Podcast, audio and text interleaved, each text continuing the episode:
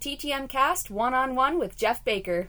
Every Wednesday, we'll bring one on one interviews with hobby professionals, former athletes, authors, and collectors. Sponsored by Certified Sports Guarantee. Go to csgcards.com for sports card grading for the win. And by sportscollectorsdaily.com. If it happens in the hobby, you'll find it on sportscollectorsdaily.com. And sponsored by Gemrate.com. The latest grading statistic from the four major grading companies is just a click away. Visit Gemrate.com. It's free. Sponsored by Collx, the free app for scanning and valuing your cards. Use the app to build your collection and buy and sell with other collectors. Turn the hobby into your side hustle. And now, here's our host, Jeff Baker. Hello, everybody, and welcome to TTM Cast One on One, your interview show, right, Drew? It's our interview show. Every Wednesday, yeah. we do a show uh, for TTM Cast 101, we call it. it, is an interview show. My name is Jeff Baker. I am talking to you from Boston, Massachusetts. I'm the host of this fine, fine show. And I couldn't do this program without my friend and co host from Arlington, Texas. His name is Drew Pelto. He is DFW Grapher on YouTube, on Instagram, everywhere, on Twitter. I don't even call it Twitter anymore. What is it? It's X, right? Yeah, I still go Twitter. I know, I do too. It's kind of like the Indians and the Indians and the Guardians, right? Yeah. well, the difference there is, I mean, at least the Guardians, it was kind of a, it was a legit name change. Whereas you know, going from Twitter to X is just a petulant billionaire throwing a fit. So I I, I kind of I I try I try not to cater to those types. We are in mid September. The month month is just flying by.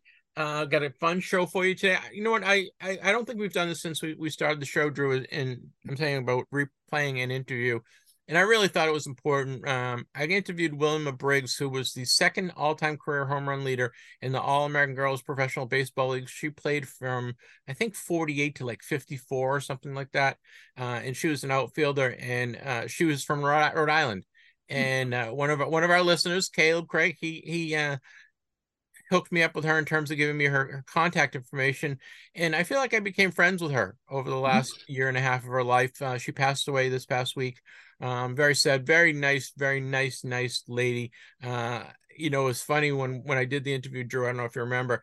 Um, she was pissed off because somebody robbed her of a home run back in like 1948. She was she was she was still very competitive, and it, it, it came through in the interview. And um, she you know she played uh, for Jimmie Foxx, and she played for uh, Max Carey, who are both Hall of Famers. And she had um, she was she was very she had a very historic career and I talked to her for about an hour uh, back in November. Um, so if we um, we gave away, if you remember, Drew, we gave away like twenty of her autograph cards uh, yes. to our listeners. I think you got one. Did you get one? I believe so. I I remember getting one of the cards of one of the players, and I think it was hers. So yeah. Yeah. So Caleb was kind enough to print up some cards for me, and we sent sent them off to her. And I just get, sent her the whole stack, saying, "Why don't you keep them for yourselves and, and just sign a couple and get send them back to me?" And we'll she she she signed all twenty, and we will gladly uh we got we got to give them away to our, our listeners, which was great. So if there is any mention of uh, register to win free cards or, or register win autograph cards, those are all gone already, guys. All right, so just just don't worry about that. But it is a really fun interview. Um, it bring brings back memories uh, uh of talking to her. It was actually right before her 90th birthday is when I spoke to her. I think a, a week before her 90th birthday. She passed away. She was 92, um, and she was a great lady. And and I thought it was it'd be nice to honor her um because she was so much she was so full of life even at the age of 90 and just talking about um, her career and reminiscing about uh, baseball. And she was she was a huge baseball fan. And uh, I know her, health was was really slipping in the last uh, couple months. She was in a assisted living. She had been out she'd been living uh, by herself in her own, own home for for all these years. And, and her niece was the one that kind of oversaw and watched her and helped with the interview, but uh, just you know, I, it, it's coming up, so we, will have an interview with, with, Wilma Briggs. If you if you don't if you listen to it before, you know what, listen to it again. It's a, it is a fun mm-hmm. interview. I've never heard it before. Uh, you know, very rarely did talk to get to talk to somebody that um, touched history, right? That made history, right. and I think Wilma was one of those people, and uh, she was a really fun interview. So hopefully you enjoyed that coming up a little later, guys, want to remind everyone about our friends at Collx. They're uh, one of our great sponsors, and their marketplace is now open. And Collx is giving ten dollars, ten dollars to every uh, every TTMcast listener, anyone that that has a Collx ID, just send us our your Collx ID. You get a line uh, download Collx into your Google uh, Play or your the App Store. Download Collx. It's free. It's a cool app. You can scan cards, scan your, find out the uh, the recent comps, and uh, it's really it's a really fun app. They also have an art marketplace now. Well, you they're going to give you ten dollars for just doing that. Just send us your Collx username and your email address to ttmcast at yahoo.com and Collx will tell you to put 10 bucks so that, that's an exclusive uh, offer just for ttmcast listeners so uh, you know, guys, if you like the show, you know, help us out. Let's show Collx that, that we have a lot of listeners that love Collx, and uh, you get ten bucks for for just sending us your Collx name and your uh e- email address. Okay, that that is it for that. We have one more thing, Drew, before we start getting into some uh, some news of yesterday, right? We had uh, I have two more card cradles to give away. Our friends at, at Card Cradle um, has give us gave me a bunch of card cradles to give away. So I have two more card cradles to give away. We're gonna give the, these away to uh, next Saturday, not this Saturday, but next Saturday we'll we'll make, announce the winners. What you have to do is send me your name and your mailing address. Very important, guys. I can't mail you your prize if you don't send me your mailing address. So I need your name and mailing address to ttmcast at yahoo.com.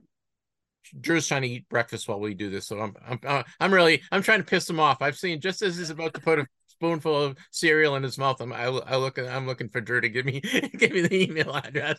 I'm timing it just right. Right after I say the email address, bam, that's when I go for the. No, no, I know I'm here. watching you. I'm trying to I'm trying to bust your your. Uh-huh. I can't do it. All right, guys, card cradle. Put in the uh, subject line card cradle. We will give those away next Saturday. I have two of them, so um, don't have to do anything. Just send your name and your mailing address. Mailing address, right, Drew? Very important on the mailing mm-hmm. address. And Drew with a mouthful. I'll take it, Drew. It, it, it's TTM I got it. Okay, good. It's ttmcast at yahoo.com. There you go. He's professional. we we we we we do, we, we multitask here at, at uh, TTM Cast. Right, guys. I went to the Red Sox Yankees game, my second to last game of the season uh, last night, and it was a it was a second game of a doubleheader. They lost the first game, I think three to two, and they lost last night four to one. It was actually a pretty good game. Um, they you know they had a lot of the scrubs in, but we did see Judge Aaron Judge did play, um, and the Red Sox just couldn't score. They had a lot of guys, a lot of ch- chance to score, um, but from a collecting standpoint, it was pretty good. Brock Holt was in the autograph alley, which is they have the uh, they bring back old timers to sign. Fred Lynn was there, but I not in the autograph alley, but out in the park. But uh, obviously, he was we weren't getting Fred Lynn, but we did get Brock Holt. So I got uh, two cards autographed for me two cards autographed for Drew. I got an autograph picture for me. I got an autograph picture for Drew, and I got an autograph ball, and I got a uh, lineup card. Uh, for so, nice. uh, Drew, I think I'm going to bring the lineup card to, to Florida with me and have all the guys that played in the game, uh, you know, for the Red Sox side, try to sign it. What do you think? Yeah, that's always a great idea. I've seen a lot of people do that with the lineup cards, and it always comes out looking really great. Yeah, so I think I think that's the plan. But it was really fun. Brock Holt was great. Uh, you know, some of the guys are are there, and and you can tell they're not too happy to be there. But Brock Holt was really good. I mean, he's still, you know, he just retired what last year, right, or two yeah. years ago. He's um, you know, he had there were a lot of people that wanted autograph. He was very, he was talking with everyone. I got a picture with him, so it was um it's one of the nice things that the Red Sox do. I know the Rangers do it as well, right? They have the they have all the the alumni uh, back during the year, and I think they do it. The Red Sox do it like on Tuesday and Wednesday night. So I've got uh, tickets for the um, Rays and Red Sox in two weeks, but on a Wednesday night. So I'm hoping they they have somebody. They didn't they didn't have anyone set to to uh, be signing, but they had they've had Jim Lonborg, Bill Lee, Oil Can Boyd, uh, Bob Montgomery um, Chico Walker, uh, Brock Holt. Now, so you know that's the kind of guys that they have. You know, yeah, guys, pretty some pretty good guys in there, and it's it, it's fun night. And I know you you you get a bunch of te- ranges right when you go. I try to, yeah, because uh, they bring them. The Rangers do it uh, kind of the opposite. They do it on Friday and Saturday games, which is so they'll I have. Think, I think the Red Sox figure they're going to sell those out anyway. Right, right. And I think with the Rangers, it's like if a guy doesn't live right in the area, it's a little easier to travel on a weekend than it is, you know, midweek for guys because you know they may have other you know business commitments and all that to, to attend to. But yeah, I mean, we get guys all over that. We might get a guy like you know a Danny Darwin who is, I mean, good pitcher in Rangers history, not exactly an absolute legend or anything like that. Good TTMer. Yeah. And you might end up getting Ferguson Jenkins out there, you know, Hall of Famer. And you never really know until maybe about a week or two ahead of time who it's going to be. But anytime it's somebody I need, I try to get down there for it. And uh, I really need to get my uh, my stuff together here because I've still got some 11 by 14 photos I printed up years ago for uh, when they used to do the big alumni Hall of Fame weekend. Yep. And they don't do that anymore. And I still have a few photos from that unsigned. So I got to start keeping my eyes out because I keep on missing Darren Oliver repeatedly as, at various events. And he's been he's been the killer for me. They're actually doing a watch party on Thursday over in Fort Worth. Darren Oliver's gonna be one of the signers there, but I've got stuff going on Wednesday and Friday, and it's my wife's birthday on Thursday, so it's like I probably should not go and get him at this event. So uh, yeah, yeah, that would not sit well. I don't think with Jen. I don't yeah. think, she, honey, I'm gonna go get Darren Oliver's autograph on, on your birthday. Is that all right? yeah, exactly. yeah, Paul. We Paula had ticket, and I had tickets for um for it was the Florida Marlins were playing on her birthday, and mm-hmm. she really does not enjoy going to the games, and she's a trooper, and I I, I love that she she she takes me because because no one else will. Mm-hmm. but uh, we we we you know she we, have actually become friendly with the two, the two people the people that sit next to us. Uh, on our season ticket, so uh, it, it was kind of neat. And this time, she was there with her husband. It was her her uh, uh, the person that sits next to us, her anniversary, first year anniversary. Oh, so cool. Paul, Paula, and, and her really had fun, and we we had a we had a fun night. It was a fun night to go see the game. Um, and you know, it's just uh, it's the when the weather's nice, it's great, right? If it's yes. cold or if, if it's disgusting, it's it's not it's not the best best night. But we've had we've had such a rainy summer uh, this year, and it was they had uh it was a day night doubleheader because the Monday game got rained out, and I'm like, oh, I, I, you've been to Fenway with Kenmore Square and all the traffic coming in and out. Oh, yeah. We thought it was going to be a nightmare, but it wasn't. It wasn't too bad. So no, all in all, it was a great night. And again, we got to see Brock Holt, which was kind of cool. I know you're you've got a big uh, couple nights in store for you this uh, tonight and right and Friday. Yeah, tonight and Friday both. So um, I think I mentioned it on last week's show that I was able to get Pearl Jam tickets in Fort Worth. That uh, I've been wanting to see them for years, but uh, okay. So back when I was like before I got into college, I lived near Cleveland, and they would play in Cleveland. But my dad always was like, "Yeah, you're gonna fall off the edge of the earth if you go past Euclid." So I never really got to see any concerts. I think when I was in, in Ohio. Uh, when I got up to Massachusetts, they played Boston a few times, but it was always in the summer when I was back home in Ohio. So it's like, well, crap, I'm missing out here too.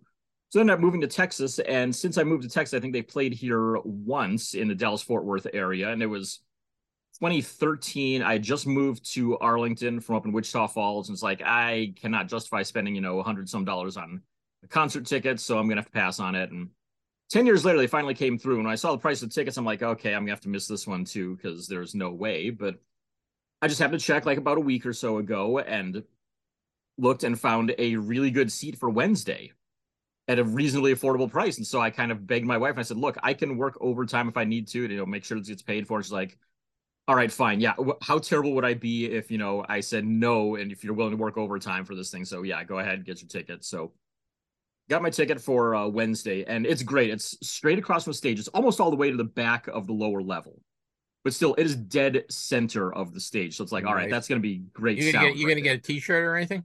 Oh yeah, t-shirt. They're doing these commemorative license plates for each show, so I'm gonna grab uh probably one for each of the shows if I can. But uh yeah, shirt and the license plates. And awesome. so uh yeah, so I post up on Facebook. I'm like, yeah, I'm gonna get to you know finally see Pearl Jam and everything. And a friend of mine says, oh yeah, I'm going to Friday's show, and I'm like, I was hoping to do Friday, but I found this really great ticket for Wednesday, so that's why I did that. And he messaged me on site. It's a guy I know from autograph stuff. This guy Sam that I know up in uh, does all Frisco games. He says, "Hey, I might have an extra ticket here if you're interested for Friday." And I'm like, "Um, yeah, I can't pay for it right now, but uh, keep me posted." He's like, "Yeah, I've got a couple friends that might want it, but the, the main one I checked in with was totally lukewarm on going, so there's a good chance it's going to be yours." He messaged me the other day. Says, "Yeah, tickets all yours if you want it." So I'm going Friday as well. And you think they're gonna play this? You think they're gonna play a different set uh, for each show? They have played a different set for every show on this tour so far. That's what I thought.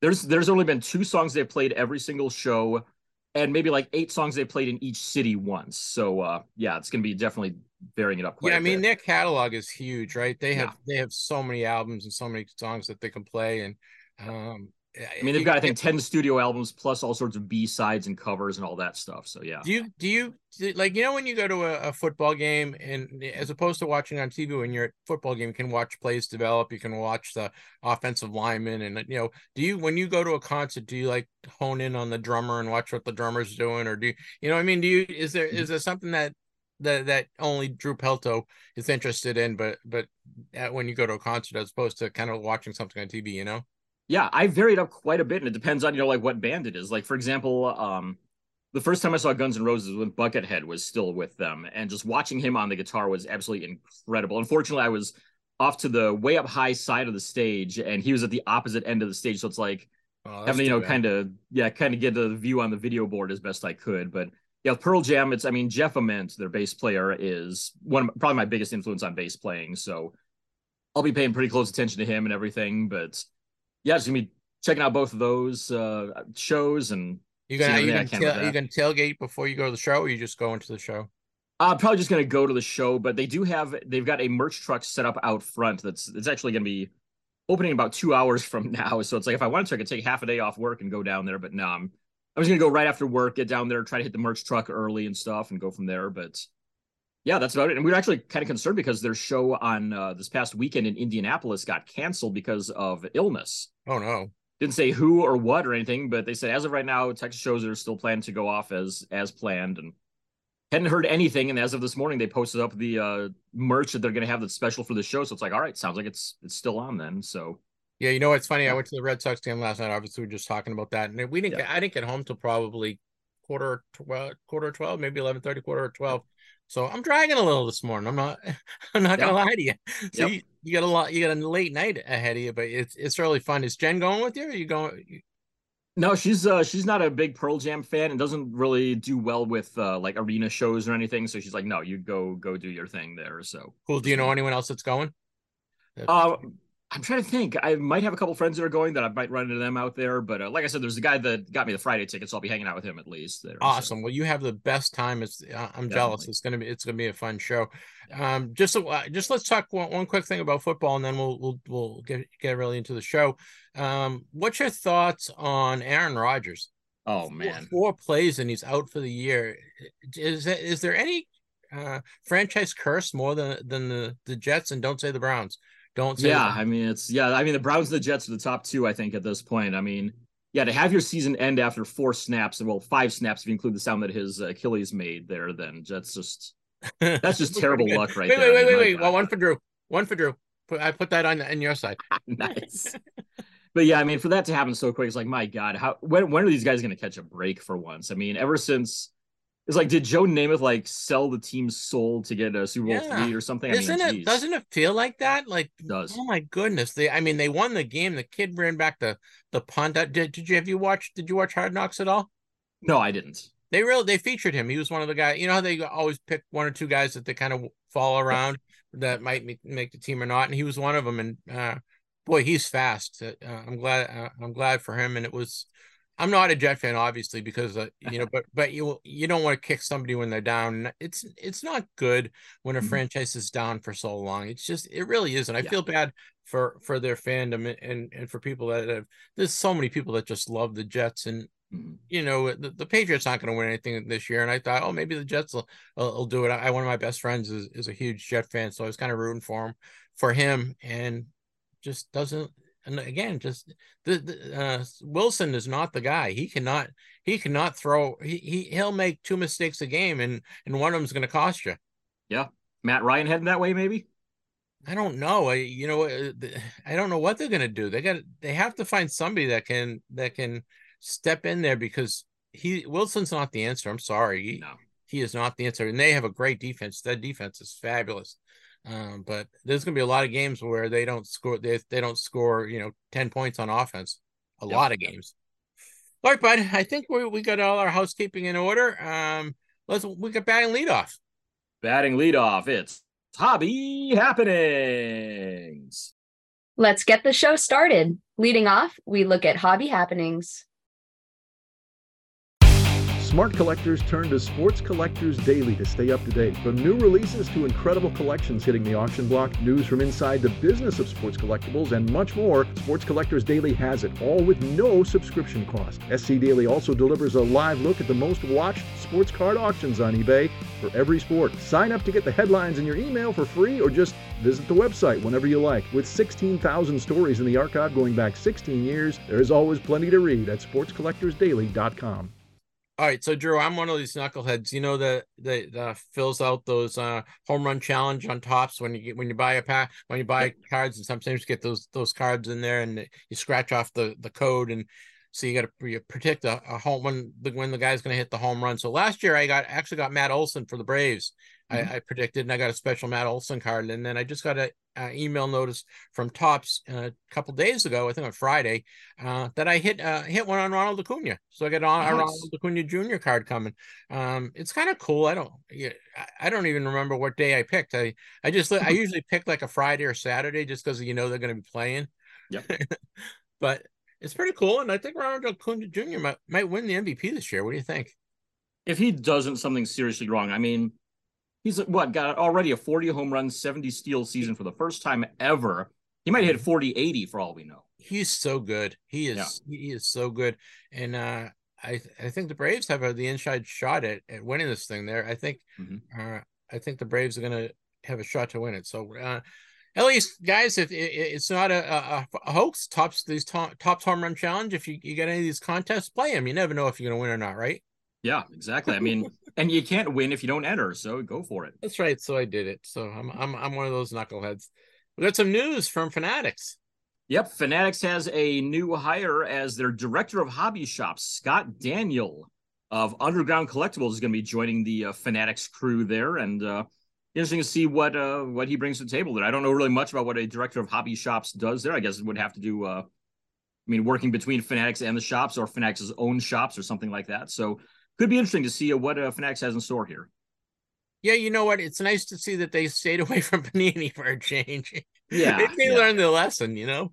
I think so. I mean, they don't they don't need to don't want to add any more names onto potential lawsuits or anything like that. I would guess. I know, and it's nice that we don't have to talk any lawsuits the whole week. There's no lawsuits this week so far. There was an update though. Uh, Fanatics did file a uh, did put in a filing to uh, dismiss the uh, Panini original uh, antitrust suit. So I don't. There's that out there, but I have, but there's no nothing handed down as any anything official. Just the fact that it was filed is all. Yeah, that sounds like legal wrangling. I don't. Yes. I don't think they there's enough. I think any judge will say there's enough to warrant the lawsuit. Now, is it enough to make it a, uh, a win for Panini? I don't know, but right. there is certainly a, a, enough in there to have it be heard. Yeah, I mean that's all you got to do is get it in there, get it heard, and let the chips fall fall where they may at that point. Joe. We had a nice uh, uh, auction result from Mile High September auction. They auctioned off a T206 Honus Wagner card uh, it's this is weird, Drew. It was strange to me that it was graded as restored authentic, meaning I guess it mm-hmm. was an authentic card, but they restored it. So you're like, ah, that's not worth anything, right? Was I wrong? A little bit, yeah. The, off by one point nine million dollars, Drew, for a T206 Honus Wagner. Yeah, that, that was restored. Not even, eh, you know what I mean? It's okay, but mm-hmm. what I spent that's a little much. I think that that that's that's going you know if i if i make it out of using my printer is that is that that's restored right is right right I, I, don't know just i'm sure it all depends on like you know what the degree of restoration is like if somebody completely repaints the entire thing it's like all right that's a bit much but you know if they trim it or uh you know sand down the edges a bit you yeah. know maybe recolor some white spots there all right yeah i mean it still looks good and still looks original and all that but yeah, market is restored, and you know that's hey, I mean, if you can get close to two million for it, that's amazing. But yeah, it seems seems a little high to me as well. I know. I you know what? I, this hobby never ceases to amaze me, and uh, there's a sucker born every minute. Is that true? yeah, to some degree. But I mean, hey, if you've got two million dollars to throw around on a card, by all means, take a right, chance did, on that and hope it goes something right in your life. Yeah, right? yeah, exactly. You've gotten a lot of other things right, at least. Well, there's some grading numbers from uh, our friends at GemRate. Yeah, first full week of September had the uh, holiday in there, so numbers are going to be down a bit, and as expected, they were. Everybody dropping by about a quarter this week. PSA, 214,700 cards that went through there. That's a 23% drop over the previous week. SGC, a 24% drop, 21,500 cards graded. Beckett, a 28% drop, 12,000 cards graded by them. And CGC, grading 21,000 cards as a 24% drop. Yeah, I think the holidays, the Yes. the, the key didn't one, right? Because they, they lost the day. And I think the there's a hurricane in there too, right? Isn't there? Didn't we have? They were uh, CSG and, and uh, CSG. I think were closed. yeah, the that would make sense. for- They had for the, aftermath of yeah, aftermath of everything coming through there. So So we'll we'll see. But uh thank you, Drew. Always love getting grade numbers. And we get the we get our rating numbers from gemrate.com. Drew, a lot of new releases this week. Very surprising. Uh, you know, I guess with football season starting and we got hockey's co- coming up soon and basketball. So a lot, a lot of uh stuff in the pipeline. We have uh, from Panini first off the line, which is always uh really expensive. Uh, flawless NFL. Uh, you can get a, uh, that box for seventeen thousand dollars, guys. Seventeen thousand dollars for first off the line flawless NFL. I, I know. Did you? Did they ever give you guys uh, first off the line stuff before they started selling it at Panini? uh no, we never got anything like that as No. employees or anything. No. Because they never did first off the line. This is that's fairly new, right? Well, maybe Yeah, that's in the last couple of years. years or so Yeah. they've added that in. Yeah. Which I don't, and I don't know as a collector if that makes a difference to me. I think it's just, I mean, it number one, it's the first one's out there, so you've got a better chance of, you know, quickly flipping something for a decent price. And I think they're throwing some extra bonus stuff there as well. You might have a better chance of netting some of the shorter print runs and stuff. And and Flawless is always an expensive product enough, anyways. I mean, you're getting freaking diamonds in that box. No, I know. It- so Flawless is a beautiful release from Panini, so that they'll they'll uh, uh you know the regular ones where they they usually go for a couple thousand dollars, right? yeah, I think it'll be like probably about ten to twelve thousand, I would guess. Something Yeah. like that. All right, bud. Got some got? uh, mosaic basketball stuff coming out here. We've got the uh, 2023 or 2022 2023 mosaic basketball white sparkle packs. Panini's used the white sparkle cards as a case insert or a case hit before. So, uh, being able to get a pack of just three white sparkle cards, kind of a cool idea right there. Get a three of those in a pack for $300. So, if you're the type that's looking for, you know, a case hit like that and just you want to get just the just the case hit and don't care about anything else in there, it's a product for you right there.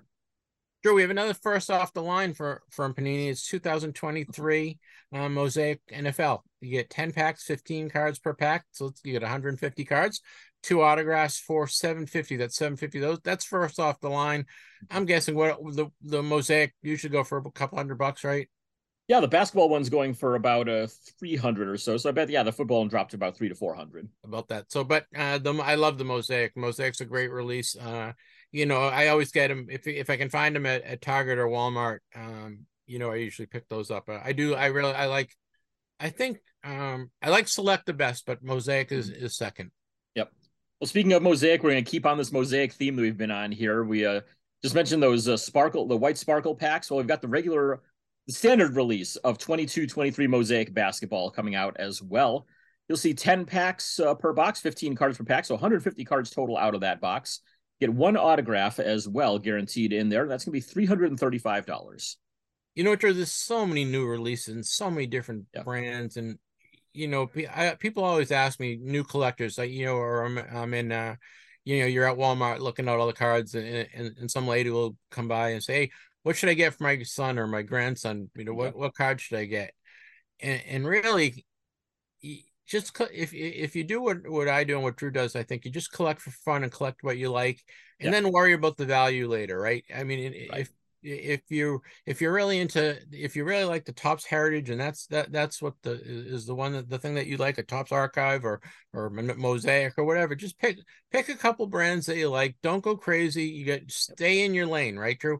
Don't Right. because you you you'll blow your budget in in in a month if you just have to buy everything that's out there. So I, I suggest just staying staying in your lane pick a couple things that you like and that's what you collect and then you know if there's a if there's a uh, a flawless card that a player that you really like say you you like uh i don't know you you, like jk dobbins he's your guy. Well Mhm. then you know buy those on, on ebay or, or or or some other site where you can just Yeah. get the dobbin cards. And just i don't know it, it really bothers me when when people try to buy everything because you just can't. It, just doesn't make any sense right? Yeah, I mean, stick to what stick with what you like, stick with what's in your budget, and I mean, go outside that once in a while. But right. yeah, if you try to buy everything, unless you've got the phrase eccentric billionaire right after your name, you're not going to be able to get everything. Right. And, you know, it's okay to zig and zag. You can change, yeah. your opinion can change. Maybe, you know, uh, honestly, I did, I was not a very big uh, Chrome person. I didn't like the Chrome when we, when, when we first started collecting, they first started coming out because they're not that great for autographs, right? right. I really like the heritages and the, the archives and that kind of stuff in, in the, the regular releases. But um, it grew on me. And it's like, oh, I, so I started collecting more Chrome cards, not, not, not because I just like the way they look, not anything else. So, um, you can zig and zag, but we uh just another. Let's get back to new releases. I'm sorry, Drew. just my, my my brain was going a mile a minute today. Um, 2023 Bowman University of Alabama football. You get uh, 10 packs, five cards per pack, and there's an auto. It's uh, two, two, $25 for a uh, blaster box, which isn't too bad. In uh, you know Al- Alabama, those guys are going to be pros. You know, half of those guys are going to be pros. It's, it's a nice uh, take, and uh, Bowman has decided to. It kind of falls in line with what they're doing, right, in terms of rookies and, and prospects. So, 2023 Bowman University of Alabama football for $25. Hmm. Got some uh, Topps Finest soccer coming out here as well for it's the uh 22 23 Topps Finest Flashback UEFA.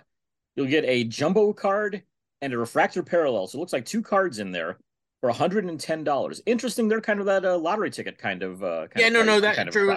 I'm sorry about that. That, that. that those are regular packs. They just. Oh, okay, cool. Some, sometimes uh, Topps doesn't list put how many packs, how many cards are on the front. So especially right. some of the newer stuff. So I just we just didn't have a breakdown, but the, those those are the inserts. You get one jumbo okay. pack and one parallel refractor and i didn't mean to throw you out on the uh, on the gangplank.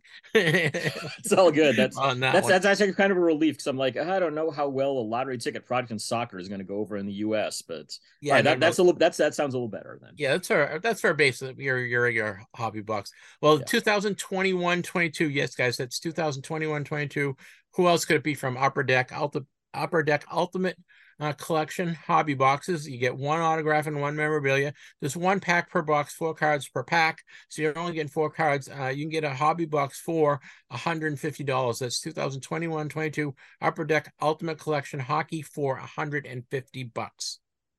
All right, we got some uh, 2023 Bowman Chrome baseball hobby boxes are coming out now as well. You get two mini boxes per box, each with about 30 cards in them two autographs in there, and the big one to look out for is there is. I remember seeing the phrase retrofractor the other day on this card, and is a Babe Ruth one of one chrome refractor that's going to be out there among these boxes. If you can pull that one, you're going to be uh, rolling the dough pretty well there. Price on a hobby box, three hundred and thirty dollars.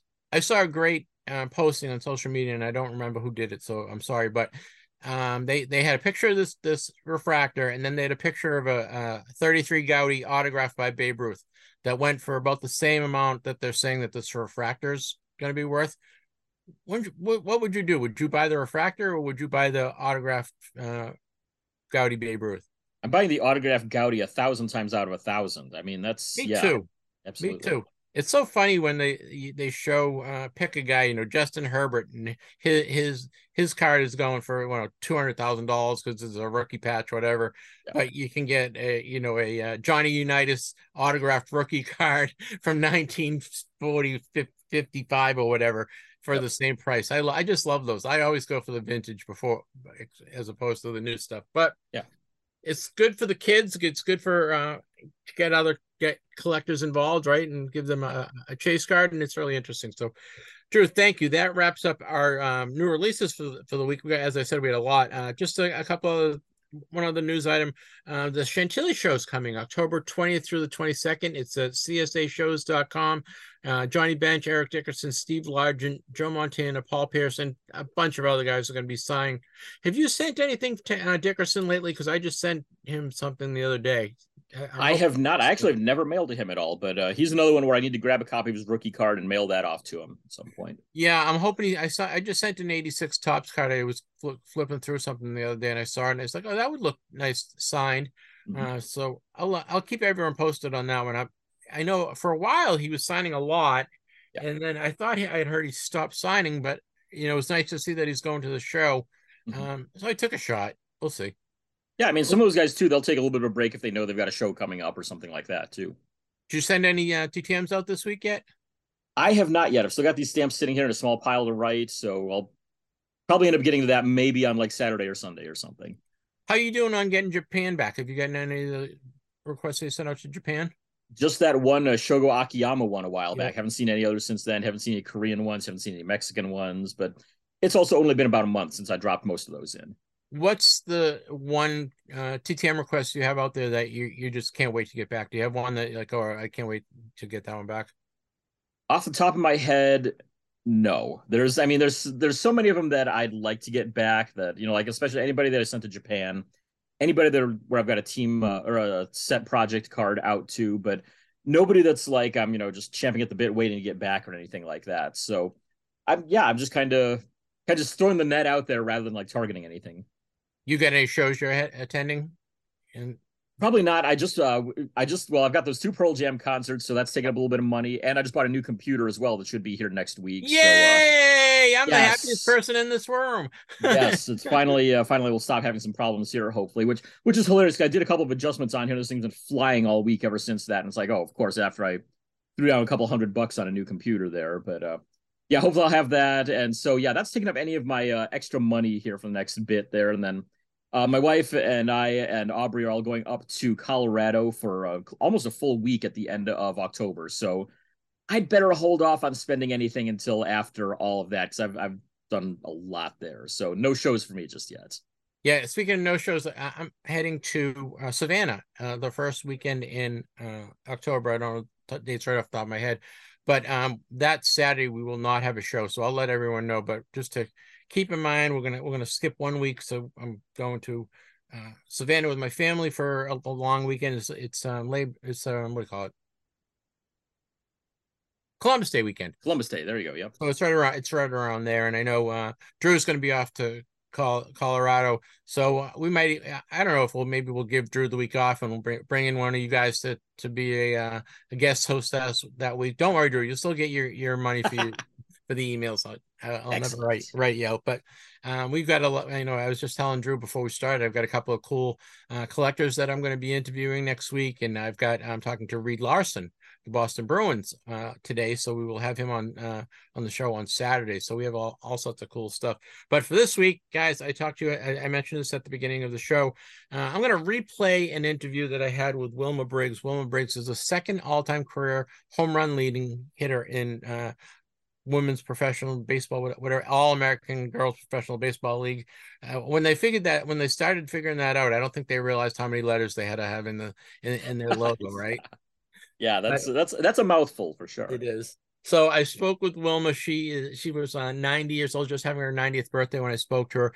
Keep in mind that this interview was took place in November of 2022. Uh, we had, bun- had a bunch of uh, signed cards we were giving away. So if we do mention that during the interview, uh, the cards are gone, guys. Don't worry. There's no, we're not, we don't have any more cards to give away. But Wilma passed away uh, last week, and I just thought it was uh, in tribute to her because she was such a historic person, such a great lady, and, and I really enjoyed interviewing her.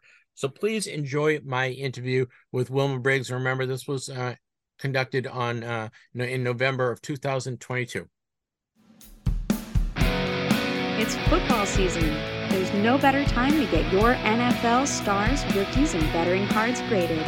CGC Cards offers fast turnaround times so you get your cards back even faster.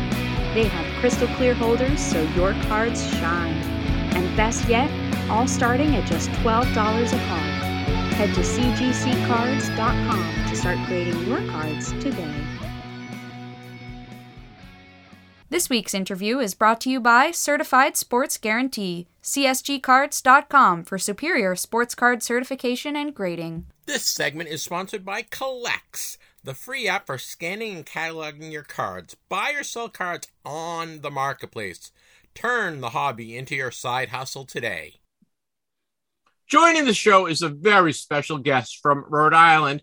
Her name is Wilma Briggs. She is a, a veteran of seven seasons of the All American Girls Professional Baseball League. She played from 1948 to 1953. She played with the Fort Wayne Daisies and the South Bend Blue Sox. She is second all time in home runs for the All American Girls Professional Baseball League with 43 which is unbelievable. She is only five foot four, 138 pounds on her playing day, and she was smacking the ball over the place. She's a great hitter, a great fielder. And we're going to talk to Wilma about her career. Welcome to the show, Wilma. Thank you so much. First of all, I want to wish you a happy birthday. Wilma has just turned 92 years old, and she's still going strong. And she agreed to uh, talk to us today. And I really thank you for being with us. Uh, thank you. I appreciate it. You're welcome. Well, you know, Wilma, I saw a quote that you that you said. You said we didn't even know we were making American history, and that goes a long way. I'm a huge history guy. When you guys were playing, you didn't really understand how special it was, did you? No, we had no idea at all. We were just having such a good time playing. It, it didn't matter whether it was history or what it was. We were just having a good time. Now, you know, I know the, the the release of the League of Their Own, the movie, and now the TV show brought a lot of attention to to the uh, league and to what you guys had done. Um, was, was did that come as a surprise to you that all of a sudden you were you were a celebrity again? Well, we knew Penny Marshall was thinking about doing the movie after she saw a documentary that one of the sons of one of the players had made, and uh, when she finally made it, that's what gave us national recognition. Actually, it gave us international recognition because I've received letters from people for autographs from Australia, New Zealand, Japan. So it gave us, you know, uh, unbelievable uh, uh, recognition. We do. Were you signing a lot of autographs back in the day while you were playing? Was that something that was part of your everyday? Uh... Well, we signed some, but not. A, I mean, I've signed hundreds since the movie came out, and uh, but yes, we signed autographs, but not as many as you might think we would, because we were playing for entertainment for the people during the war, and uh, they weren't concerned about autographs as much as people are today. So. Were the games on uh, radio back then, or was it just uh, just live? Uh, yeah, some were on radio. As a matter of fact, the Veterans Hospital in Fort Wayne uh, actually televised our shows. Oh wow! For the veterans, so the uh, so that that was I never saw any of the televised uh, editions, but uh, yeah, they were all on the radio. No, it was no, it was interesting when I was looking at your st- uh, statistics. I didn't realize how many games you guys played. You guys were playing over hundred games and, and it was really a full season. It sure was because it was a relatively short season, and uh, we used to pray for rain. you you were uh, a big hitter. You were only five foot four. Where did you get all the, your power from? Probably from uh, uh, milking cows and shoveling, you know what. and uh, the uh, the sacks of grain weighed 100 pounds, and I used to feed the cows. So I had to lift those uh, bags of grain and put them in the grain cart. So all of that made me strong. Well, you grew up on a dairy farm in, in Rhode Island, and you would have 10 brothers and sisters, right? Yeah, there were, well, there were 12 of us all together. Yeah. 11 of us that grew up. Yeah. Only three of us left. So that that that's a big family, but baseball was kind of in your blood. Your dad, your dad uh, really was the one that brought you into baseball and, and had uh, had some talent, right? Right. Well, he loved baseball, but he was never really good enough to play on anybody's team. So he said, "Well, I'll have my own team, and then I can play." So he did, and it was it was originally called the Frenchtown, which was uh, a, a suburb of East Greenwich, uh, a Frenchtown Community Club. But everybody called him Farmers because he was a dairy farmer. Yep. So eventually the name became the Frenchtown Farmers. And because I worked in the barn with my brothers, my two older brothers, uh, as a reward, he used to uh, let me get in one game, I mean, get in a game uh, and have at least one time at bat. So that was really exciting for me because I was 17 when I joined the All American, so I was less than 17 when he let me play. So I had never played against girls, only men and women and uh, boys. So I, I was thinking, uh, when I finally had my tryout in the All American, how hard could it be to make? Since, but when I saw him play, I realized there were some really good ball players, and uh, but I did make it. So now you um you played on your high school team as well, and that brought some attention to you as a youngster. Was that was that difficult? Well, a lot of the boys that played on the high school team also played on my father's team. So I had played with them before I played on the high school team. But I only played my senior year, and that's because the coach uh, pitched for my father's team, and our uh, principal was a catcher. So the battery was from my high school. And uh, the coach had never seen me play. And uh, he said, uh, gee, why don't you go out for the high school team in the spring? And he had always coached the team. So I thought, well, why not? And then during the summer, they he put the high school team in a summer league, and the first baseman was away at Sea, sea, sea Camp, which was uh, like Boy Scouts, only higher up in, in the Navy. Yep. And they needed a first baseman. So I played first base all summer for the high school. And then I played during interscholastically during the season in the spring. We're speaking with Wilma Briggs. Wilma played seven seasons in the All American Girls Professional Baseball League from 1948 until the league folded in 1954. She ranked second on the all-time home run list in the league history. She led the league in home runs one one year, uh, I believe, in 1953. She is a member of the AAGPBL Board of Directors. She is got inducted to, into the East Greenwich Athletic Hall of Fame. She is got inducted to the Rhode Island Heritage Hall of Fame. She is a recipient of the Game of Legends Award, and she is uh, featured in uh, the League of the Own uh, League of Their Own movie. She was she had a cameo, and she has some of her stuff in the Baseball Hall of Fame in Cooperstown. Geez, what a long list a, long list of resume. Wilma, uh, it, it's so uh, it must be nice to hear all that stuff of the all your accomplishments. Well, I just all I can say is I, I never felt like I was doing anything special. I, I was just doing what I loved to do, and uh, it came natural to me because I grew up playing uh, baseball. And uh, when I joined the league, uh, they were using a 10 and 3 8 inch ball. And, and what the movie doesn't uh, depict is that there were six different balls used during the duration of the league. They started with underhand pitching in a 12 inch ball. Then they went to 11 inch, and then 11 and a half inch, then 11. And then when I joined the league in 1948, right out of high school, uh, there was no more underhand pitching. Everything switched to overhand and sidearm.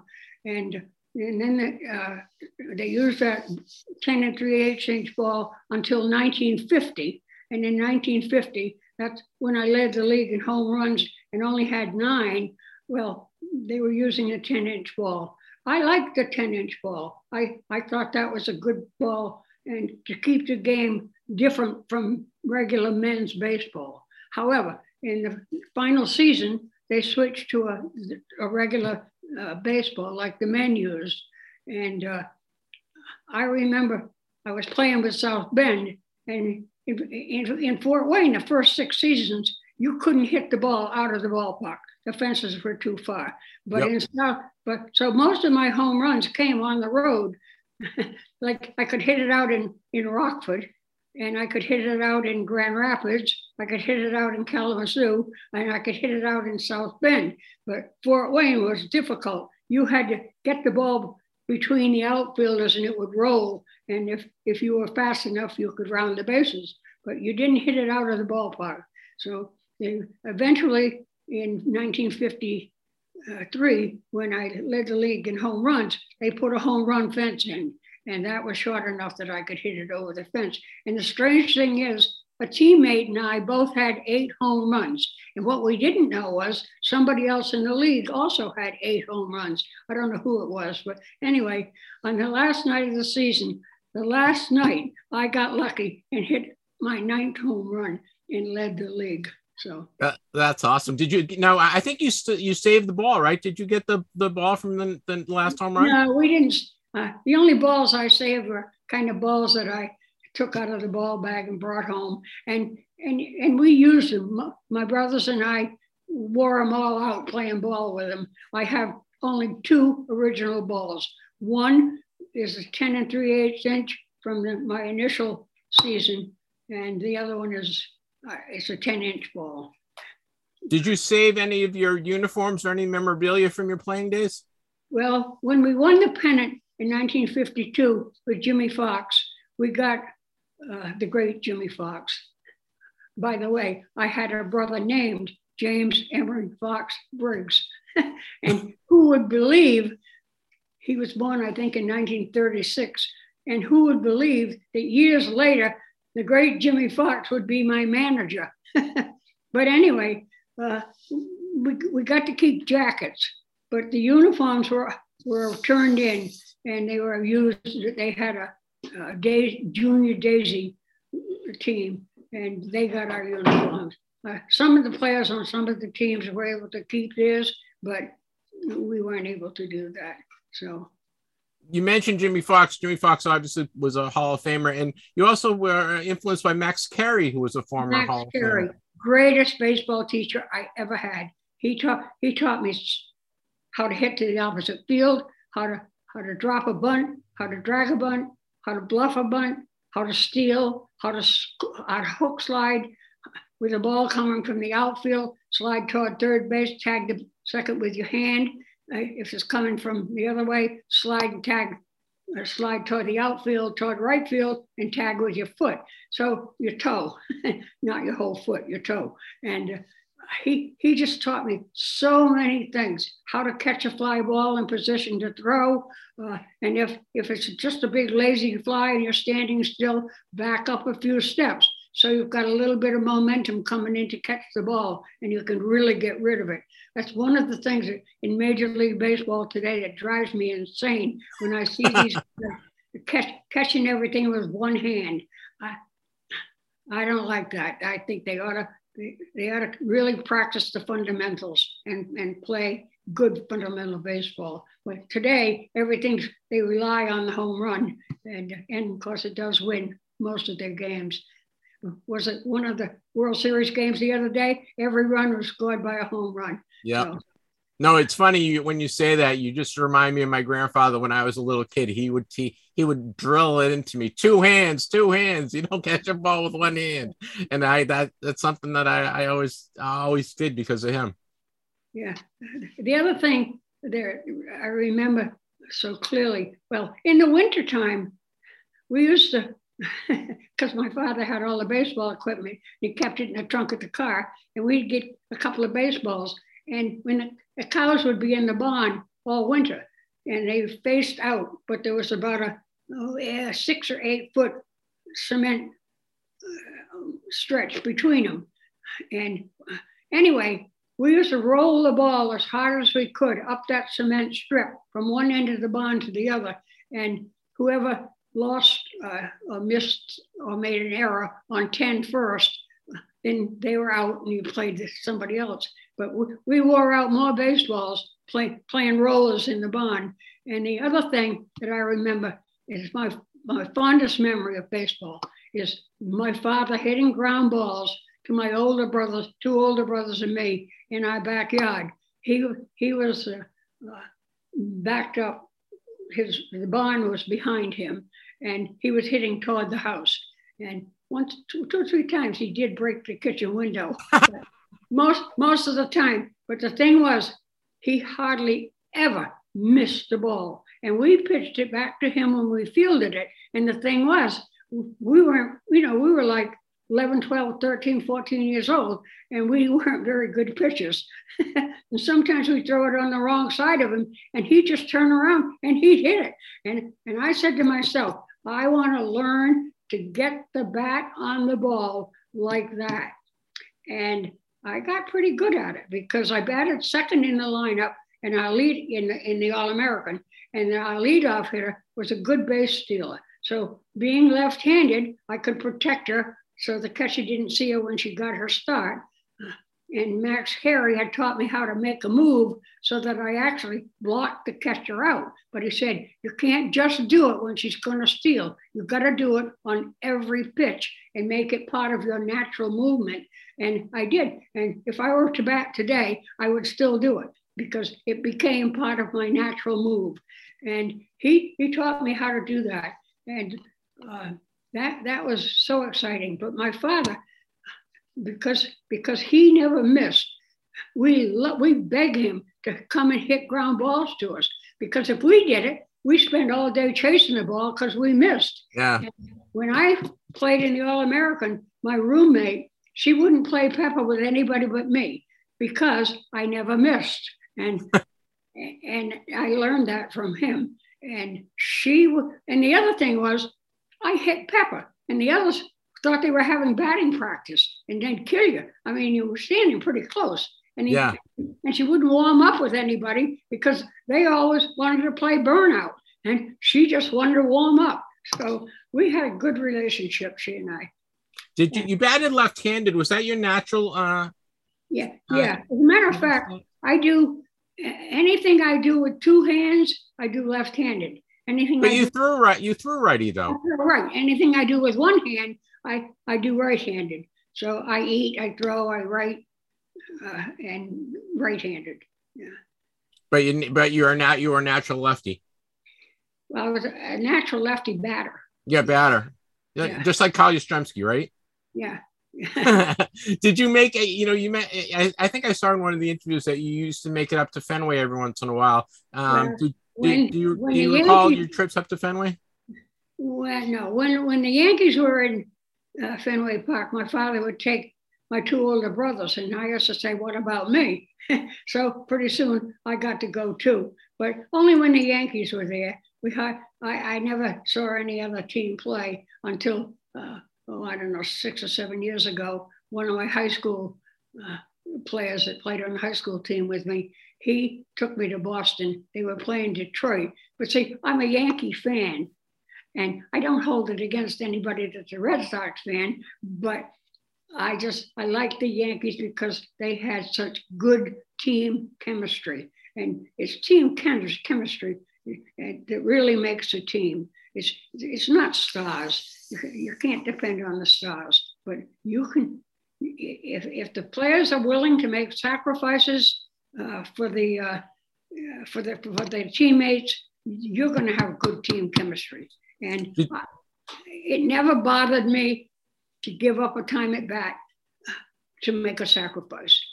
We're, So- we're speaking with Wilma Briggs. Wilma Briggs played seven seasons in the All American Girls Professional Baseball League from 1948 to 1954 when the league uh, ended up folding, right, or, or, ceasing operation. And he, she was an outfielder and she played a little first base as well. She is second all time in the home run list with 43 in the league history. She is only one of 14 players to collect 300 or more RBIs. And know what, guys? She could run.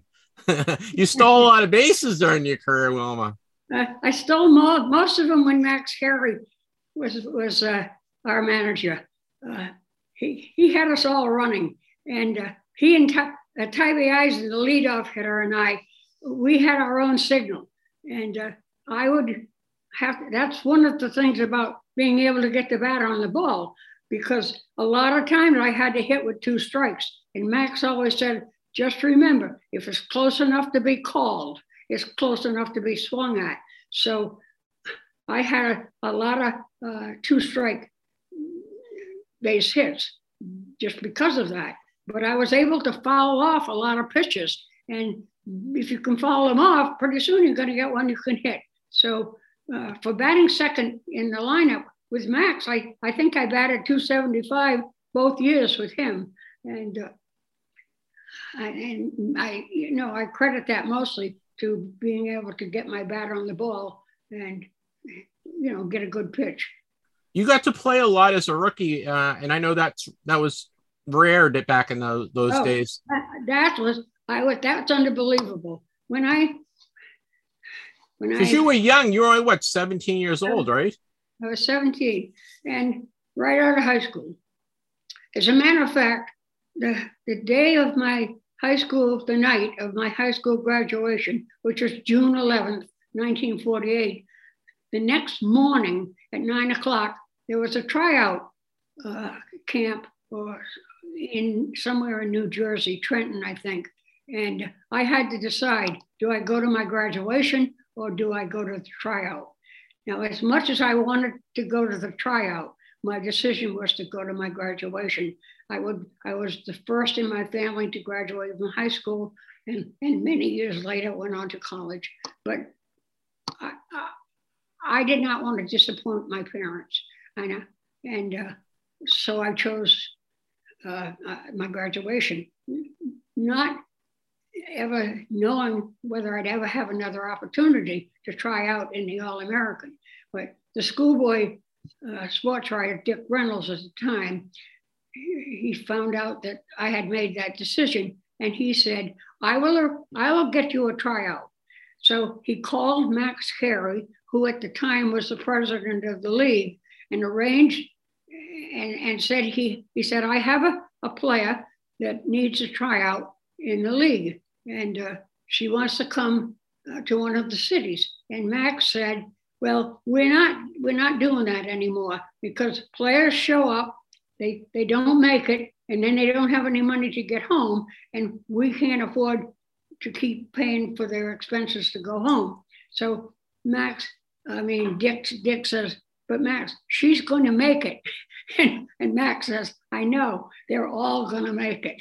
And he says, "No, she's No, no, you don't understand. no, she's really going to make it. And he said, Yeah, I know. They're all really going to make it. But anyway, so for the, the final decision was that if if my parents drove me to the closest city, which happened to be Fort Wayne, uh, if I didn't make it, they would drive me home. So it wouldn't cost the league anything. So that's how I happened to get a tryout. Is my parents drove me, and it, and that's about a thousand miles. yeah, that's a long drive, and especially back in 1948, where the roads a little different than they are Oh, today. yeah, Route 20 all the way. No, no uh, throughway. but anyway, so and then when I found out I, I made it, uh, well, I had my tryout first of all, and it was before just before a game was when the Fort Wayne was having their batting batting practice before the game, and they were all out there in uniform, and I'm out there. I must have looked like a sore thumb, but anyway, I, I think I had on khaki pants and a sweatshirt or something and a red cap, and I tried out at first base.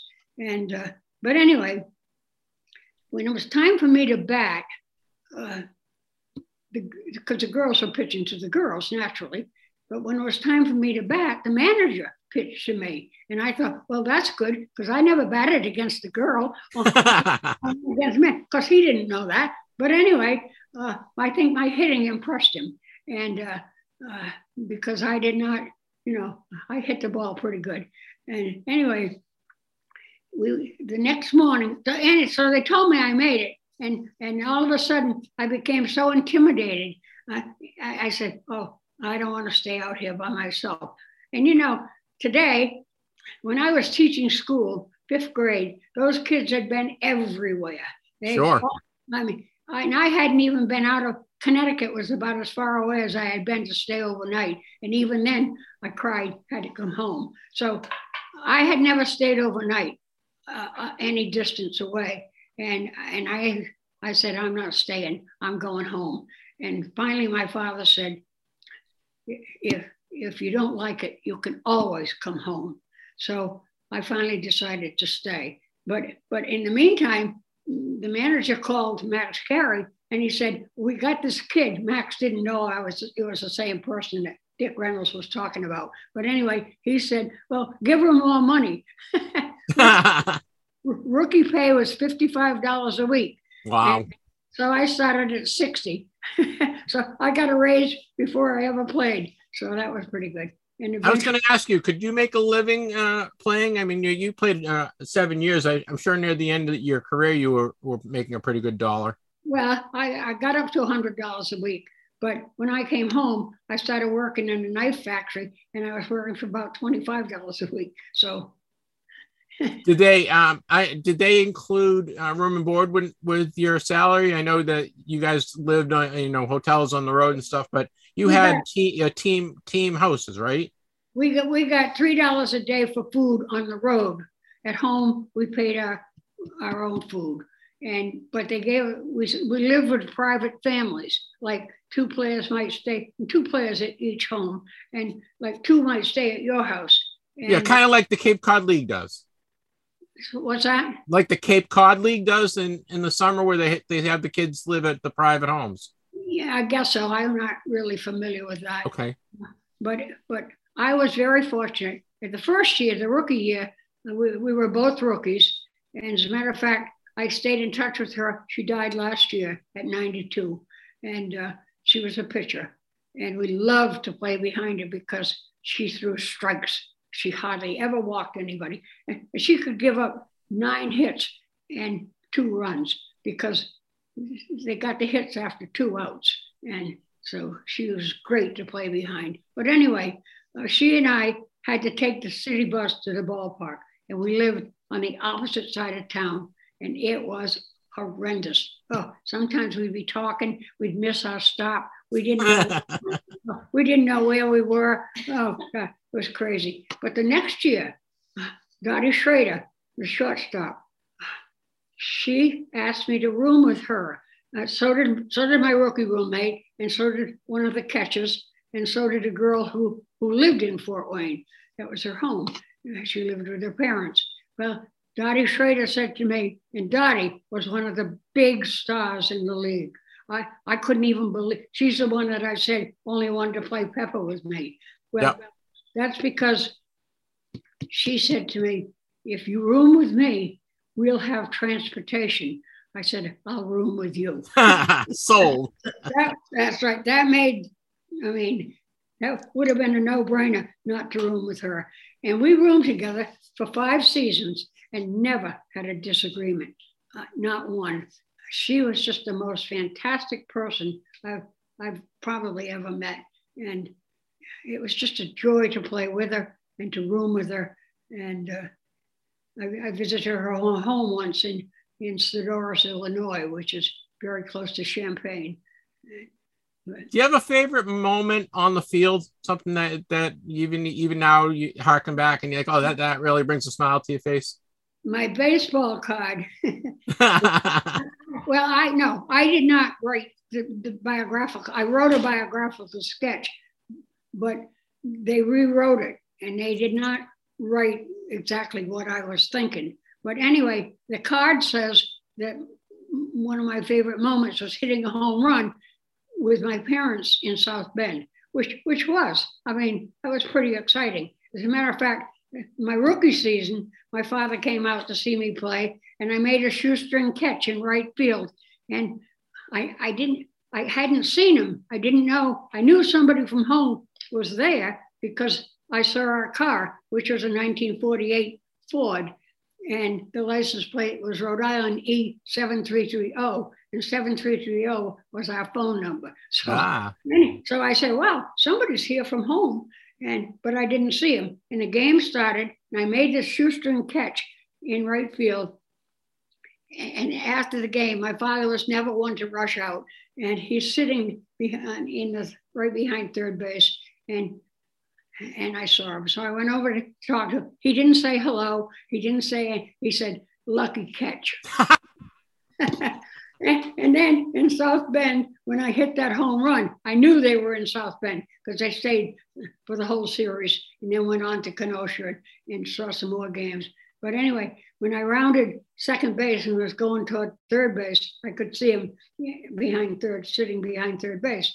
But when the game was over, first thing out of his mouth was "lucky hit." So, Gee, thanks, Dad. I knew what he meant. did he? Did he have a a, a wry sense of humor? Was he a, a... Yeah, yeah, and he used reverse psychology all the time. So That's cool. I mean, it's it's great that you know as, as a youngster they would take you out to the tryout and supported you and and went to see you play. And uh, I'm sure it was a, a, different time for for women as opposed to men. But uh, you you guys made made your mark. Yeah, and my first, uh, I tell you, I I stayed at the Hotel Van Orman my first night in Fort Wayne, and the next morning the Daisies went on a nine day road trip and one of the series was in Chicago. And Max Carey came out to the game, and that's where I met him for the first time. And after the game, and uh, I couldn't believe it. I'm a rookie. I've only been with the team overnight. I haven't even met the players yet, except on the bus trip. And he put me into pinch hit. And lo and behold, if I didn't there was a there was a guy that played right field for the Yankees. He was the greatest foul ball home run hitter I ever saw. Well, that's what I did. I hit the ball out of the park, but it was foul. Oh, on your first at bat, you just missed a home run. Um, I just missed a home run, and anyway, I I don't know what I finally did. I nothing special, and I was out. But after the game, Max Carey was very impressed, and he wanted me to stay and in Chicago and play with the Colleens. And I remember my manager telling him, she's staying with us because she's left handed and we don't have any left hand hitters. So that's how I happened to stay with the Daisies in Fort, Fort Wayne. That's very cool. We're speaking with Wilma Briggs. Wilma played seven seasons in the All American Girls Professional Baseball League from 1948 to 1954. She played with the Fort Wayne Daisies and she played her final season with the South Bend Blue Sox. She led the league in home runs in 1953. She is second on the all-time list with 43 home runs. Uh, luckily, you, are you're, you're about 12 behind the leader, so you didn't have to worry about that one that one that got, that went foul. Well, she the leader. She she played all, all her, her whole career in Rockford. And Which is a small park, right? He was left-handed, and it was a football field that had a diamond on it, but there were bleachers in right field. So right field wasn't very deep and she could hit them in. So I'm not surprised. If I had played in Rockford, I would have had 50 home runs, believe me. Uh, probably maybe more than she did. But anyway. Uh, See, Jane, Jane, always the competitive athlete, right, Jane? oh, wait. Yeah. Right. well, you know, the thing I like, I never really wanted to be traded but I did go to South Bend. And I wish now I could have played my entire career at South Bend because in South Bend, I could hit it out in any field, left, center, or right. And, and there were cars parked behind the fence out there. And I don't know if I broke any windshields or not, but, but I might have come close because we, surpri- we surprised the, the league uh, ended operations in 54. Did you think it was going to keep on going for a while? We hoped it would, uh, but the handwriting was on the wall. Uh, they we wanted to try to move it toward the east, and they said no, it would be too cold, and uh, they had all kinds of reasons. But uh, anyway, yeah, everybody was disappointed. Uh, what when was your season? When did you guys play? Were you did, were you playing spring spring to fall, or, or when did you? When, when was your season? I, I you know I try to remember that. I thought we started somewhere around Memorial Day, but maybe it was before that. And the season ended around Labor Day. Labor Day, sure. Yeah, so it was June, July, August. Was the tra- was the traveling tougher? I mean, you guys were, were pretty localized in the Midwest, right? So you weren't going huge yeah, distances, yeah, right? Yeah, Grand, uh, Michigan, uh, Illinois, uh, uh Indiana, did was Fort Wayne a good place for you to play in terms of the the support of the fans? Oh, the fans, the, the fans are unbelievable. You know, a, lot of people ask me that. Well, what if what, did they boo you? Uh, did they make fun? Did they say, you know, you should be home, uh, you should be married, blah blah blah? None of that ever happened with me. Uh, they were very complimentary. If you made an error, or, or anybody made an error, they very seldom ever said anything about the era uh, because there were so many outstanding plays that they were in awe of the talent that they were watching. And they were I mean, you couldn't ask for better fans. And that was just about every ballpark. I, I was I don't remember any derogatory remarks ever toward me from any of any of the ballparks I played in, or anybody else. How close was the movie A League of Their Own uh, to your experience? You know, they all mentioned all the on off field stuff and chaperones and well, you know etiquette classes and all that kind of stuff. Was it was was that, that involved? That was, that was accurate. The thing the thing that the movie doesn't show because it's supposed to be showing the beginning of the league. You know, when they had the tryouts in Chicago, yeah. and and I, I guess that's what happened pretty much. But they didn't use a nine-inch ball in the beginning of the league. They didn't have overhand pitching; it was underhand, and the league does not show that they used six different size balls. you know, it's funny. That was going to be one of my questions to you because I I wasn't sure what what size ball it was, and, and did they were they experimenting to see what gave the best um, game? Well, that- I think I think eventually they wanted it to everything to be uh, pretty uniform with men's Major League Baseball, but the base paths I, I, I think they were 75 feet when I started, and they never got 85 was as far as long as, as they went. Okay. Pitching did go to 60 feet not 60 feet, six inches like the men, because yep. they, they forgot. How, how fast were the girls throwing? You know, with... well, I don't know because they were, it was never measured and nobody ever said, but I know some of the pitchers were throwing pretty fast. And yeah, I mean, you you faced men uh, in high school. Were they was that was it uh, similar to what you were facing in high school, or was it faster than that? Oh yeah, it was definitely similar to high school, if not faster. I remember in a reunion we had in California, and they did have a gun there measuring how fast we threw. And we were in our 60s. And Sue Kidd, she pitched for South Bend, she threw a very heavy ball. But anyway, uh, she she was still throwing the ball 60 miles an hour. Wow. And, and she, well, she was in her late 50s. I was I was 60, and she was about three years younger than I. And I couldn't believe it. I was I was throwing at about 52, but she was throwing at 60, and that's that's pretty good at that age. So I don't. Would they do? Would they doing stuff to the ball, scuffing it up and throwing spitballs and all that kind of stuff? Were they what?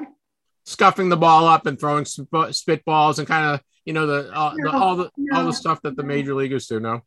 No. The the worst thing about balls, they, they were always experimenting with the ball. Sometimes you got a lively ball, sometimes you got a dead ball. I remember when I was playing with South Bend and we went to Kalamazoo and the, and the Fort Wayne Daisies had just left.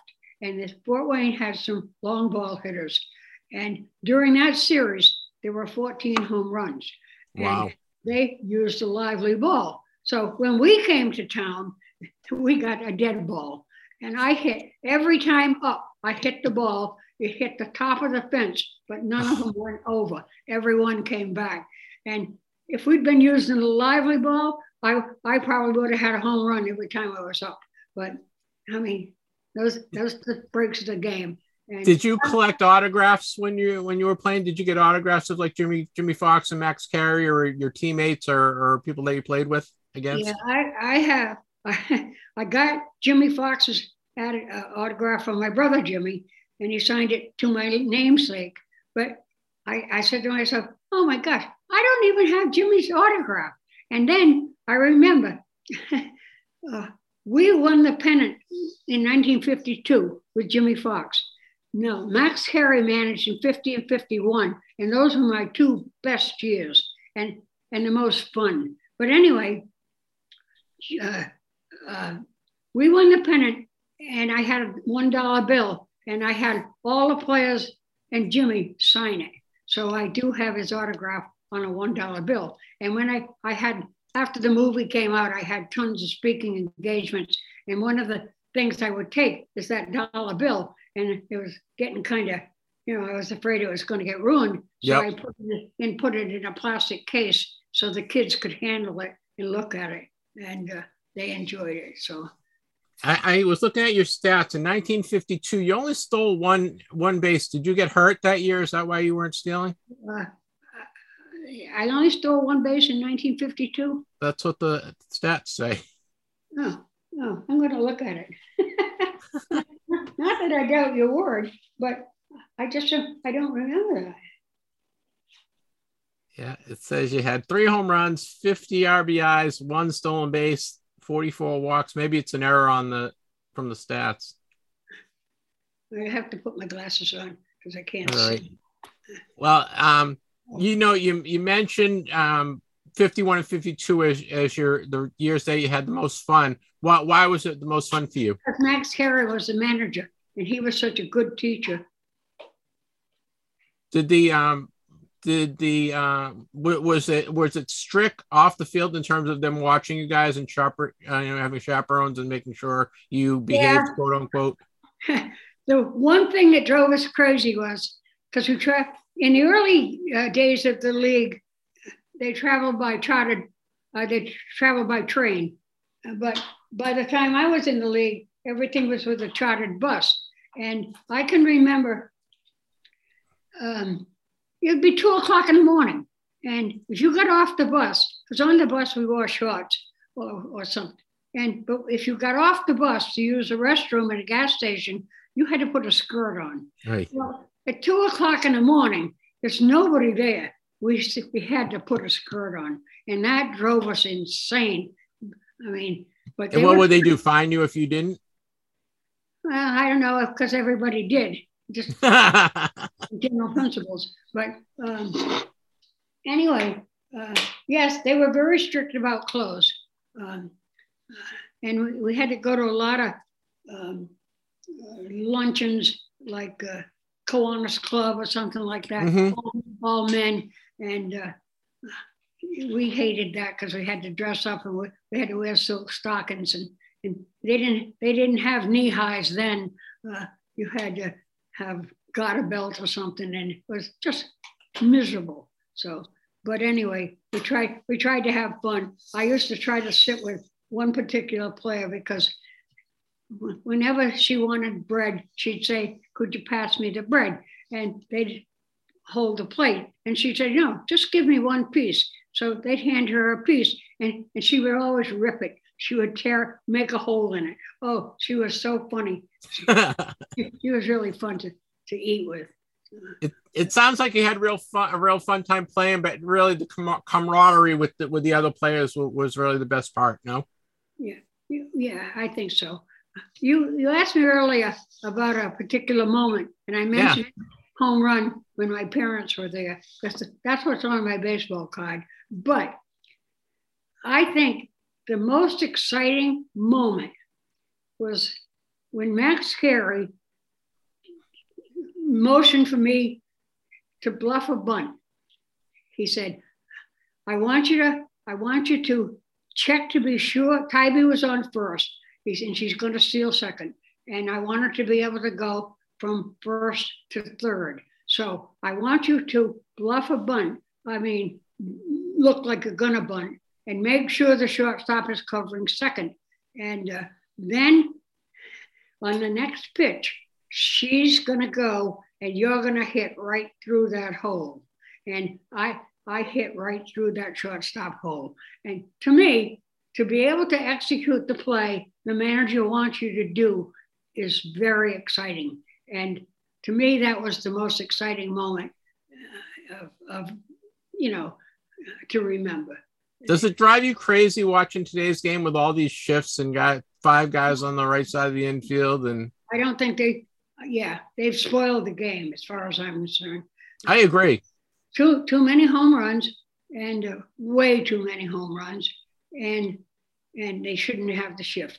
You, you've got a position, play the position, and second base is not on the shortstop side; it's on the first base side. So stay there. And I know, and I don't know why these guys just don't hit in the hole. There's so much. The, the spaces are so big uh, uh, on the other side of the field, and they refuse to. I yeah, yeah, I can't understand it either because what in batting practice, if I were if I were managing that team, I would say to the players, when that shift is on, when you take batting practice, not before the game, but I mean, when you have, when we have practice, I want you to try to hit everything to the opposite field. Yeah. And get so you can do it. And if they got so they could do it, or bunt down there, I mean, a bunt's a sure base hit because there's nobody there.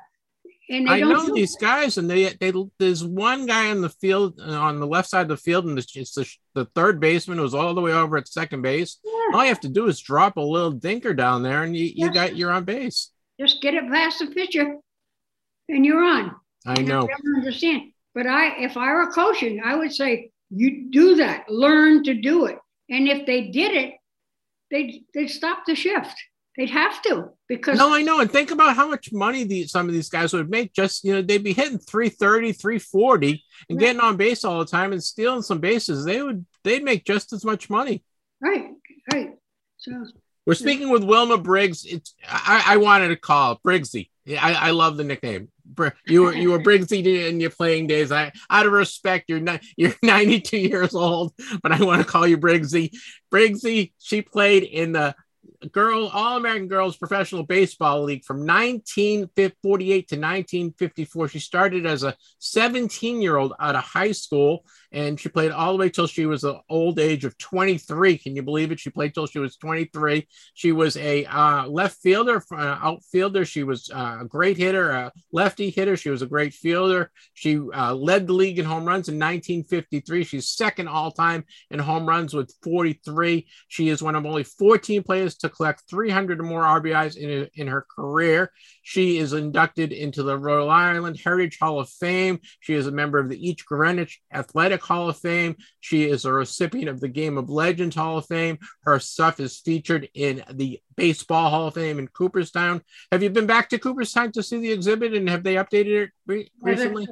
Uh, I think the, I think the, the last reunion I went to was in uh, uh, Syracuse and we spent one whole day at, at the Hall of Fame. So, Does it is it humbling to you to, to know that you guys are featured in the Hall of Fame and some of your stuff is there?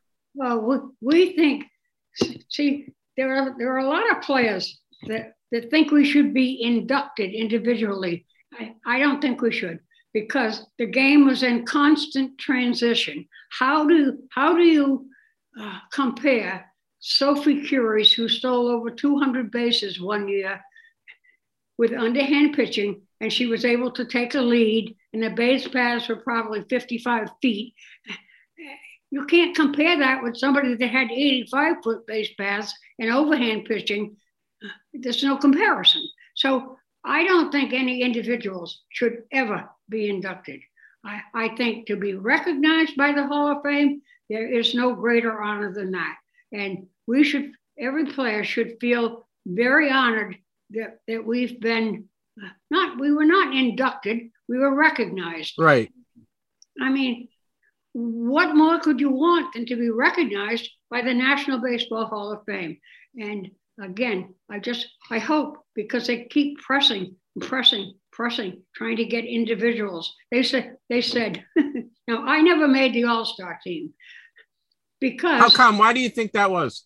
I I think it's because there were three outfielders that had a higher batting average than I had. Okay. And so is that what an outfielder is? A hitter? I, I thought you I thought making the all-star team should be defense as well as offense. And one year, I think it was 51 or two, I only had two errors I still didn't make the All Star team, but I was the best fielding outfielder in the league. I don't get it. And I batted 275 two years in a row and stole, I think one year I stole 25 or 30 bases or something, uh, one of those years, or both of those years or something with Max Carey.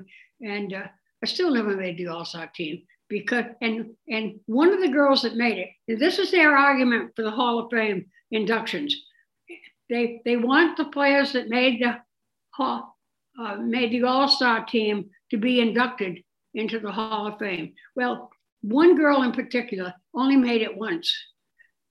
Anybody can have a hot year, you right? Know, and, and you can be a lousy ball player. Why would that qualify you to be in the Hall of Fame. I don't get it. So I just think the the way they're going at it, and that's that's our association.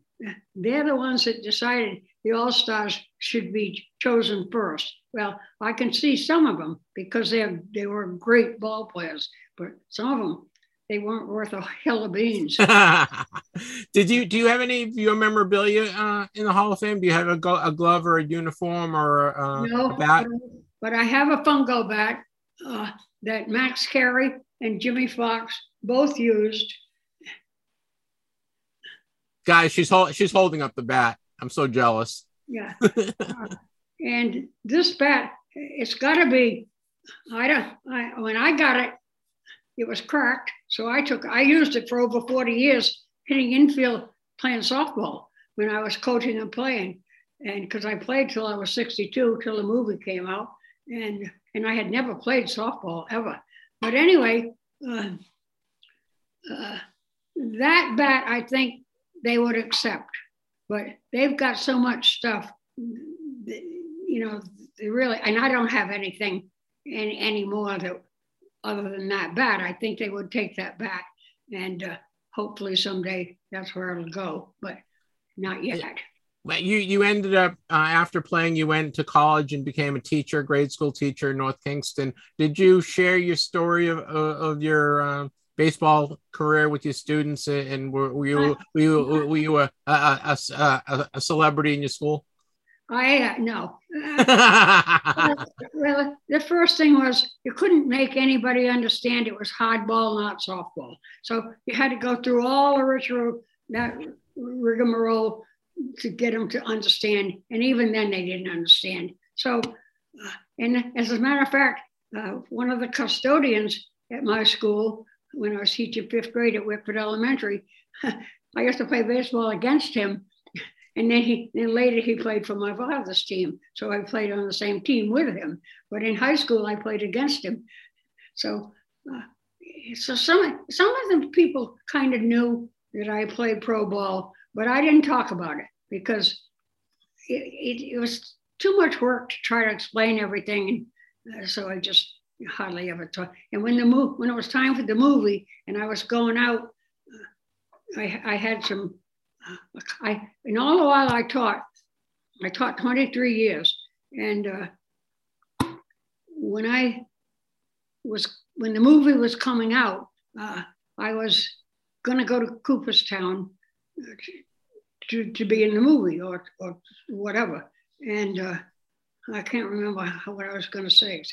That's a senior. no, no, no. You're 92 years old. You, you, you get a free pass but anyway, uh, with your kids, you shared baseball. With your students, they... yeah, and then you, we were talking about sharing your career with your students, and then the movie came out, and then you were going to Cooperstown. Yeah, well, they know what, Wilma, don't worry, I'll take the, I'll edit this out, okay? Yeah. So let let uh, let me just we'll, we'll wrap it up, okay? I'm speaking with Wilma Briggs. Wilma Briggs played seven seasons in the All American Girls Professional Baseball League from 1948 to 1954 when the league ended. She ended up, uh, she is from Rhode Island. She ended up being a teacher for over 20 years in North Kingstown, and she is uh, she has so many awards. She was on the AAGBL board of directors. She is in the East Greenwich Athletic Hall of Fame. She is the Rhode Island Heritage Hall of Fame. She is first recipient of the Game of Legends Award. She is second all time in the home run list for the girls All American Girls Baseball League. She is uh, one of 14 people to have 300 or more RBIs. She had an outstanding career. She led, uh, as I said, she led the league in home runs in 1953. She's only five foot four in her playing days, and she batted left-handed. And boy, guys, she could run. She was a heck of a player, and it was a thrill to talk to her about her career, learn about her playing days, and really, uh, it, it, was an honor to to meet you, uh, Ms. Briggs. Thank you very much. Uh, thank you for having me. I appreciate it. All right. You be good. Thank you. Happy birthday. Thank you. Thank you. and to many more. I hope. Do any of you list your cards for sale on eBay? I've recently signed up with the software by the name of Card Dealer Pro. They take pictures of your sports and trading cards and use artificial intelligence to write the title, description, and upload to eBay.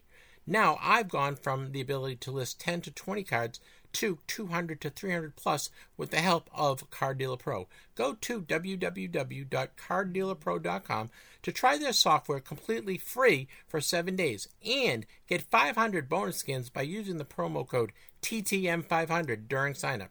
Once again, that's TTM500. Use it at signup and get 500 additional bonus scans at www.carddealerpro to list your cards with AI today.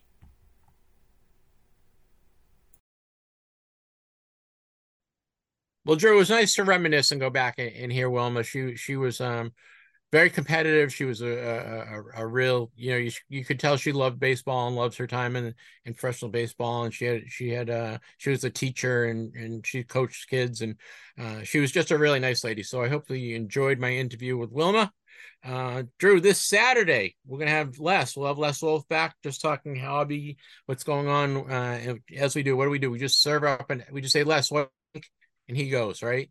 yeah, exactly. Tossed up, and he'll knock this one out of the park, chase it down, Absolutely. and probably knock it into another park after that. We will have Les Wolff. We also have, I just mentioned, we will have uh, Reed Larson, who played for the Bruins and North Stars and Red Wings, and uh, he actually played one game with the Buffalo Sabres. So one game, one game with the Buffalo Sabres, um, and he is, I think, he is the first American defenseman to score over 200 goals in his career. He's not in the Hall of Fame, Drew. Can you can you imagine that? That's a surprise, but I mean, looking through, I've got his stats up on here because I remember you had mentioned that last week there, and yeah, he had what one, two, three, four, five consecutive goal seasons of twenty or more goals. But I think the problem was he got stuck on like those 1980s Detroit Red Wings teams that were just completely ignored right. and forgotten until Steve Yzerman got there. And when Eiserman got there, he lasted a couple years before he was gone and bounced around a few teams at the end there. Yeah, I mean, he made he made the Stanley Cup Finals with the Bruins, I believe, in '88 if I if yep. I'm correct. He was a three time All Star, and uh, what a what a player! And he's famous for his, his having one of the hardest shots in, in the NHL when he played. Uh, Reed Larson on Saturday, which is I'm looking forward to it. I'm I'm conducting that interview later this afternoon, so I don't even know what the what, what the interview is going to be, but I promise it'll be a good one. All right. Nice. All right, bud. Any anything else you uh, you want to talk about before I let you go? No, I think we got everything pretty well covered there. I uh, got a couple TTMs in that I'll talk more about on Saturday. All right, guys, I wish everyone many happy returns. We will see you on Saturday. Be good, stay safe.